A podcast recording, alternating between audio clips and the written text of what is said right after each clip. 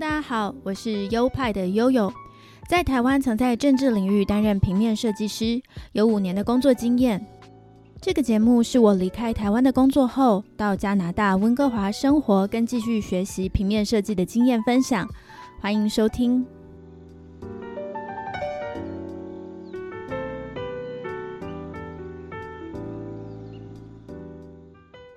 嗨，大家欢迎来到优派 Podcast EP 六十六，我是优派的悠悠。大家好，我是优派的 Leo。上一集提到，最近的户外活动很多，尤其是各民族的文化类的活动。从春天开始，我们陆陆续续参加了日本文化博览的樱花季，让人感受南美风情的加勒比海节，还有呈现台湾文化的珍珠奶茶节，以及以非洲或南美文化为主轴的 Black Block Party。最近又参加了披萨、pasta 味道充满的意大利日。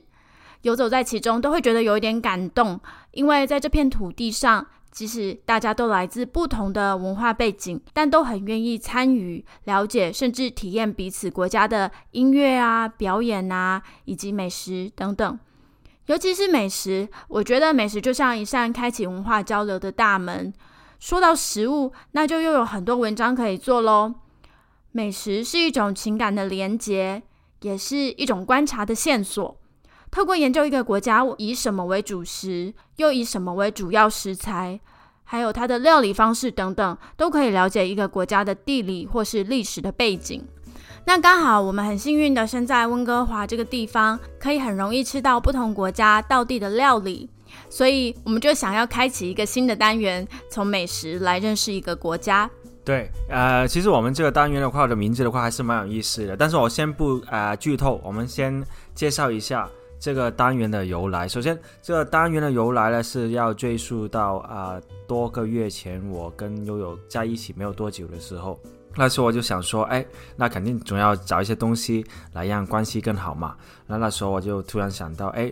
好像我以前的朋友有一个朋友呢，他是跟他女朋友呢是固定每个月在他们的一个纪念日会去同样一样菜系。那我觉得哎，这好像这个方法好像不错，然后就瞒了悠悠好几个月，直到今天，他才 才公居于世，才知道原来这个的缘由。然后呢，那时候我就问，一开始的时候我问悠悠，哎，这样的一个提议怎么样？那悠悠的话，当然一开始的话也不会，也没有太多的那个反驳，然后也抗拒，抗拒，也同样支持了。然后那时候我们就看啊，想要吃什么菜系啊，然后我就也是一个很尊重民主的人，所以就呃听了悠悠决定吃火锅之后，我们就。好几个月了，从大大小小的有一些呃装潢比较漂亮的春式火锅啊，以及到一家小小的很有人情味的不，而且还不用付小费的日式火锅料理。那所以我们就是交往每一个月的纪念日都会去吃火锅，没有错呃。然后直到了最近这几个月的话呢。吃的火锅多了，然后因为天气也热嘛，然后也不是说非常是一个合适吃火锅的时候，那悠悠呢就有点变心了，他就 吃腻了啊，吃吃腻了，然后就想觉得要不要来点什么新的东西，那我就灵机一动，我就想说，哎，要不要我们可以趁着加拿大这样一个得天独厚的环境，环境那么多的国家，那么多没有去。试过的食物，那我就借此就说，要不我们试一下，从这样一一个月开始，我们每个月尝试一下新的料理，这样不仅啊可以吃到一些我们之前没有啊了解过的食物，还可以趁这个机会跟大家在 podcast 的时候给到大家更多的分享。一听到分享，那又有自然就是觉得哎开心咯，就觉得这确实一个不错的意见。既然选择了这样的一个方式，那我们要想怎么去决定吃哪一个国家呢？毕竟国家一百多十种，但人只有我们两个，那怎么样？那我们只好找一个失踪的方法来决定去哪一个国家吃。在我们查到的资料里，呃，那些美食的布洛克有列出了许多的不同国家的美食，像是有韩国的啊、日本的啊、意大利的啊、西班牙的啊、土耳其的等等，我们就把它列出来。结果总共列出了六十几个国家，在温哥华里面总共有六十几个不同国家的餐厅哦，所以我们就把这六十几个国家都做成签，然后决定每一次要吃什么的时候，我们就从里面抽出签来决定。我那时候心想：糟糕了，六十多个国家吃，光吃都要吃五年多。然后后来觉得，哎，那就慢慢去吃，让它变成了一个不要有太有压力的一个爱好。有一个 有一点不公的是，里面有些菜系，大概什么东北菜啊、山东菜啊、广东菜啊，然后其实都算是一个菜系嘛。但由于悠悠个人理念。他把所有都变成了中国菜，哈，对，也是也是 OK 的啦。不然连续好，可能有有机会连续好几个月抽到中国菜的话，可能就心心情都没了，对吗？因为中国真的是太大了，如果要把每个地方这样细分出来的话，哇，那真的也是吃不完。再加上其实我们对中国菜可能都比对其他国家的菜还要再熟悉一点，所以我就把中国不同的地区都合并成中国菜。对，谢谢大家。然后啊，就在抽的当天的话呢，我抽到的是牙买加，呃，我连在哪里我都没有 头绪啊。然后悠悠呢抽到了葡萄牙，然后我们最后就是我以大比分一比零输了给悠悠，在那个石头剪刀布拉米，所以我们最后是吃的是葡萄牙菜。葡萄牙，对我们自己。对，猜拳决定，后来要吃葡萄牙菜，所以呢，这一集全新的一个单元所要报道的内容呢，就是葡萄牙美食。我们紧接着就来收听这个新的单元《环球时报》食物的食。加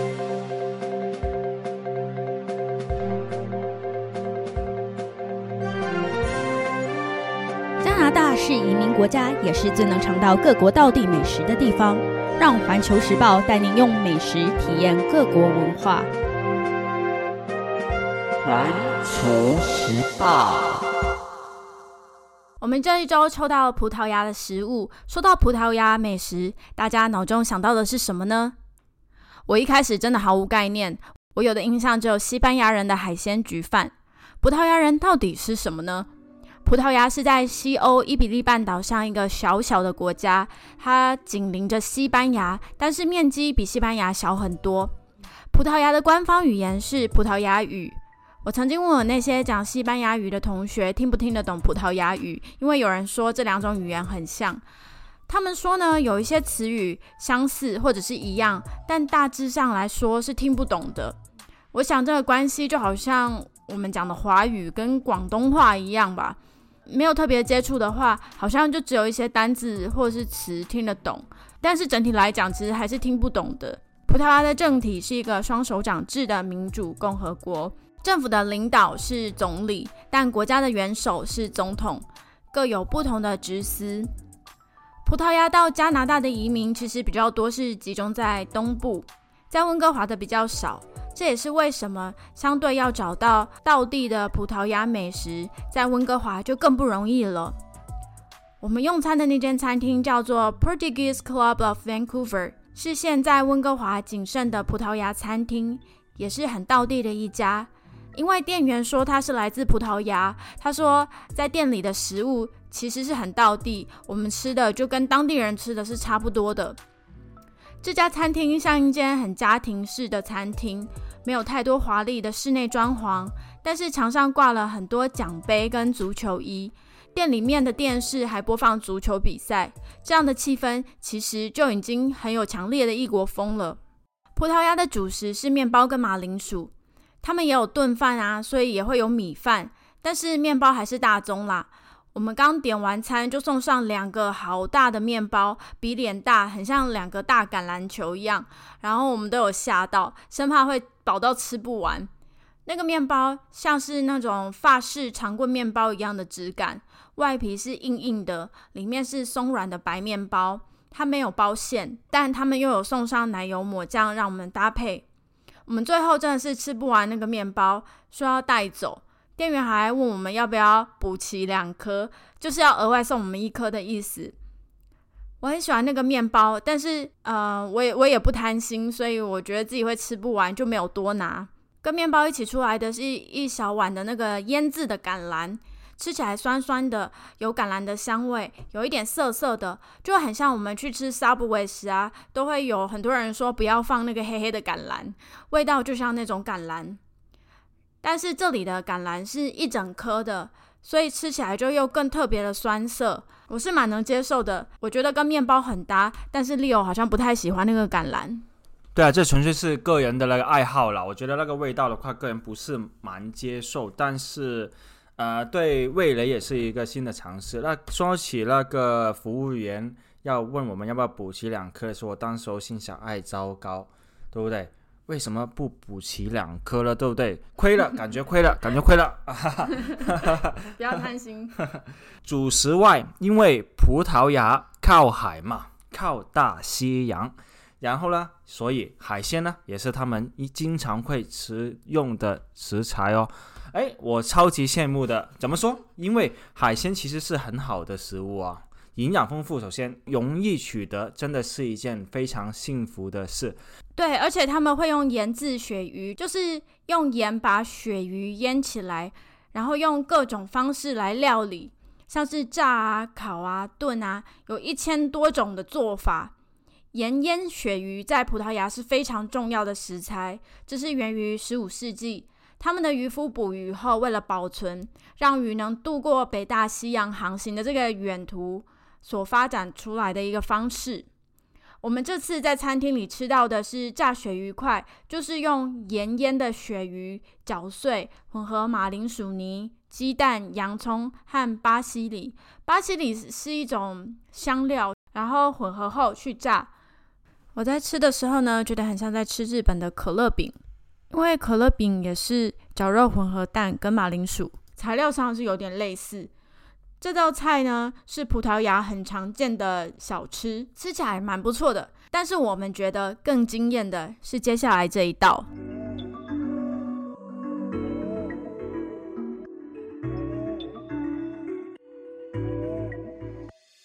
那如无意外，是我来介绍这一道了。然后这个的话呢，它叫 clam pork 啊，咖喱猪肉，蛤蜊，蛤蜊猪肉，蛤蜊猪肉。不好意思，大家好。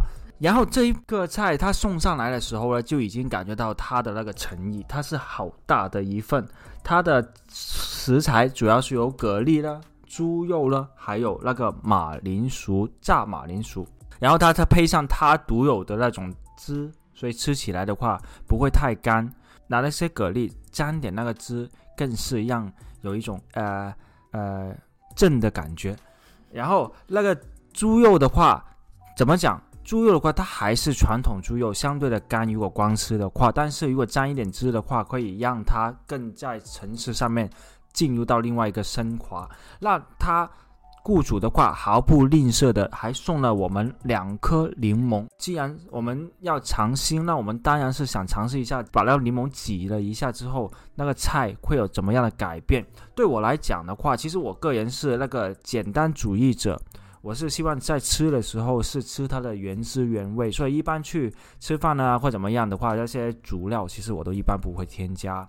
可能跟健康关系的话也不是太大，但我只是觉得如果它原汁原味的话，可能是吃的会更加的呃理想。因为我个人有点奇怪，我感觉如果要加的话，我会多了一些个人的烦恼，比如说要加的话要加多少了，对不对？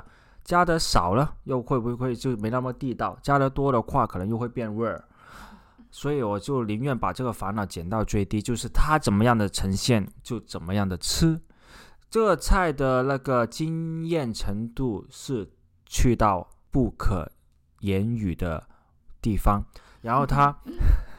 我说我我我我觉得那个薯仔是蛮好吃的，马铃薯的那个是我因为第第一两口就是吃了一个，我就觉得非常的香，呃，跟那个麦当劳薯条是有过之而无不及的。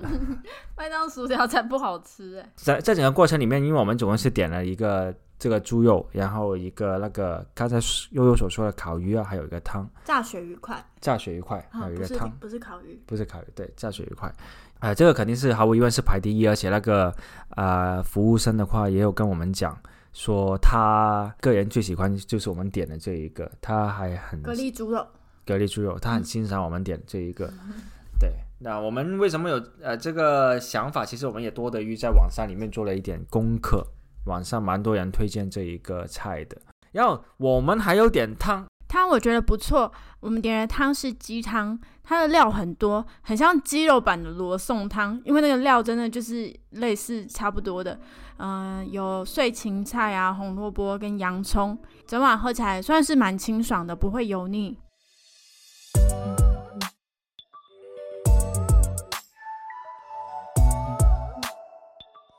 我的感觉是，就是很神奇，用这个角度去切入这个我原本毫无概念的国家，刚好又遇到店员是葡萄牙人，这可能是我这一辈子第一个遇到的葡萄牙人吧。而他们的美食呢，让我觉得是很有文化底蕴的，呃，包括他们用盐腌制鳕鱼的方式啊，啊、还有他们的各种煮法，不只是把食物弄熟，然后沾点调味料而已，这比较像加拿大人做食物的方式，就是把食物弄熟，然后加各种想吃的调味料，像是蛤蜊猪肉那一道啊。呃，它就是让蛤蜊的汤汁渗到马铃薯里面，我觉得这样的食物食材搭配就很聪明啊，所以让我对葡萄牙人 respect，觉得他们懂吃。关于这个餐厅的感想，我觉得是作为我们第一个异国风情，还有那个《环球时报》的第一个呃地方，我觉得是非常的满意的。对食材的打分，我觉得也是算偏高，可以打个八分。它的那个餐厅的氛围啊、没有很大，装潢也没有说非常的豪华，但能感觉到零零散散有几桌。我们当天晚上，但是它坐落的那个位置呢，是在 Commercial Street 上面，是温哥华一条啊、早期是很多人在这里从事商业的一条街，然后现在是有各种异国风情的餐厅在上面。总体来讲，我觉得是非常的不错，呃，能感受到这样的一个以前没有尝试过的一个菜系。其实它的那个菜，就算我把我们这个呃觉得最好的那个举例。蛤蜊猪肉的话，其实都是比较呃能容易能找到的食材嘛，嗯，比如说在商超或怎么样都是能找得到，但是他们的做法其实我觉得是得到我们的认可的。对，如果有机会的话，也是蛮推荐呃，在想想要来加拿大旅游，以及或者说在这边已经在这边居住，然后想在呃平常的日子里面找一些新的尝试的话，我觉得也是可以蛮推荐这一个 Portuguese Clubhouse of Vancouver Google review 四点多分，然后大概有两三百个人 review 过，谢谢大家。重新清楚一点介绍这间餐厅，它叫 Portuguese Club of Vancouver，他们自己是简称为 PCOV，地点是在温哥华的一一四四 Commercial Drive 上。它的餐点是比较适合多人分享的，而不是一人点一份这样子。费用大概一道是二十多元加币。那家餐厅就是在刚才 Leo 说的 Commercial Drive 上，它其实就是一个移民区，街上有很多异国的店家，呃，意大利日也是在那边举办的，因为那附近有很多意大利的移民。但我实际看，其实也有很多墨西哥餐厅啊，还有呃葡萄牙人啊、西班牙人等等，出入也蛮多日本人的。到那里就好像觉得到异国去旅游一样。这次的体验真的很棒，所以我们也很期待下一间餐厅的体验。我们要特别在听众的见证下，哦，应该是说是收听下，亲手抽出下一次的料理餐厅，就是决定下一次我们要去哪里吃。呃，我们就保持一个诚信的态度，不会借由剪接来作假，就是抽到什么，我们就符合规则去挑战一下。为了增加刺激度呢，我跟 Leo 会先一人抽一张签，然后呢，在不看我们抽到什么的状况下猜拳，猜拳赢的人，我们就要照他抽中的去挑战，然后再公布输的人抽到什么，就可以知道我们错过什么。好，那就让我们现在开始抽签。OK，我有那个预感，我们会冲到东南亚的。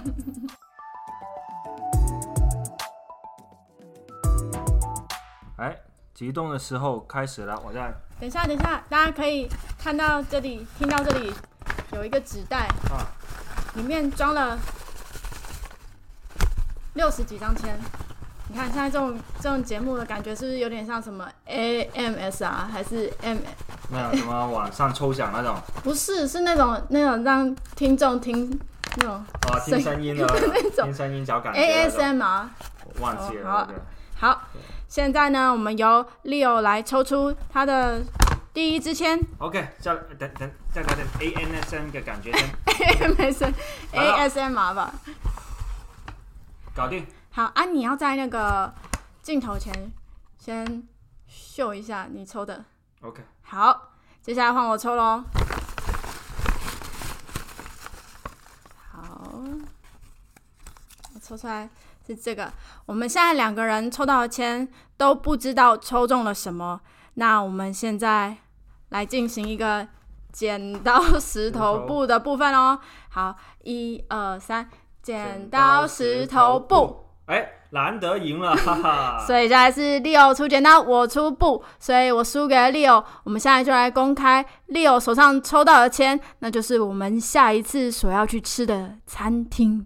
也就会是下一期《环球时报》的那个所要所要提到的那个国家了。我目前还不知道是哪一个。好紧张，等一下，先给镜头看一下。墨西哥，墨西哥还蛮常吃的啊。确实啊，而且刚才，而且刚才还提到，刚才还提到，OK，好，既然是这样子的话，我们，好，那现在就来看看我抽中的是什么，就是我们错过的餐厅。我抽中的是空白签，为什么会？哎，怎么会有空白不签？那可能真的是。这命中注定了的。真的是我应该是我，应该是我作业上有误吧。